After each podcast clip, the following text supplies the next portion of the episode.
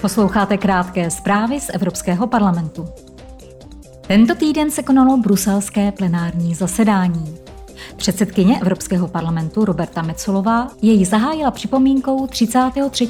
výročí pádu berlínské zdi, který přiznamenal pád celé železné opony. Ve svém projevu zmínila rovněž křišťálovou noc, tedy pogrom nacistických paramilitantních jednotek namířený proti Židům v celém Německu. Metsolová mimo jiné uvedla: Od křišťálové noci uběhlo již 84 let.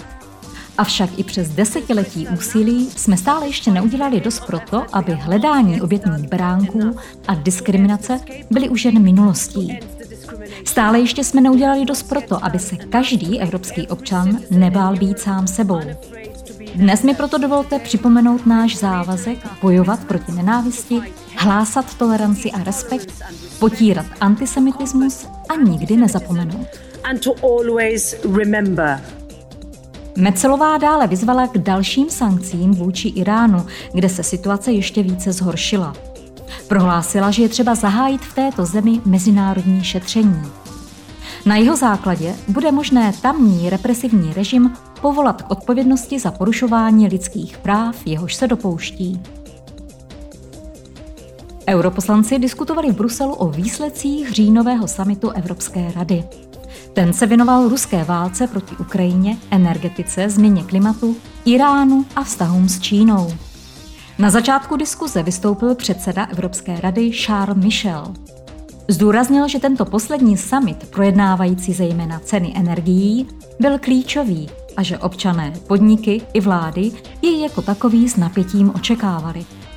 Dále poslance informoval o tom, že se účastníkům summitu podařilo překonat rozdílné postoje a dohodnout se na společném plánu.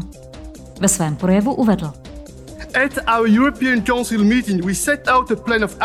Na zasedání Evropské rady jsme vypracovali akční plán s 9 konkrétními opatřeními a požádali jsme komisi, aby co nejrychleji předložila konkrétní legislativní návrhy.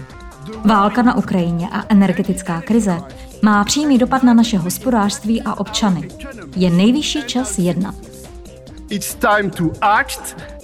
Se svým projevem vystoupila ve sněmovně také předsedkyně Evropské komise Ursula von der Leyenová. Podle ní si současná energetická krize žádá neodkladná řešení a strategickou předvídavost. Vyjádřila se rovněž k energii z obnovitelných zdrojů. It is no exaggeration to say that we stand at a crossroads. Nepřeháním, když řeknu, že stojíme na křižovatce. Buď budeme přehlížet zkušenosti, které jsme získali během této krize a opět se chytíme do pasti závislosti na uhlíku, nebo tuto krizi využijeme k významnému posunu na cestě k čisté energii. Byl by to dobrý krok nejen z hlediska našeho klimatu, ale také z hlediska naší bezpečnosti a naší nezávislosti, zejména v době, kdy plyn je a nadále bude vzácnou komoditou.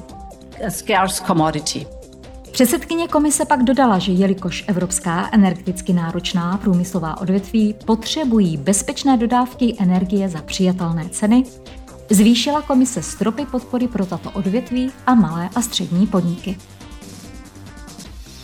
Evropský parlament schválil zrušení kontrol na vnitřních hranicích mezi schengenským prostorem volného pohybu a Chorvatskem. Konečné rozhodnutí musí přijmout Rada Evropské unie, a to jednohlasně.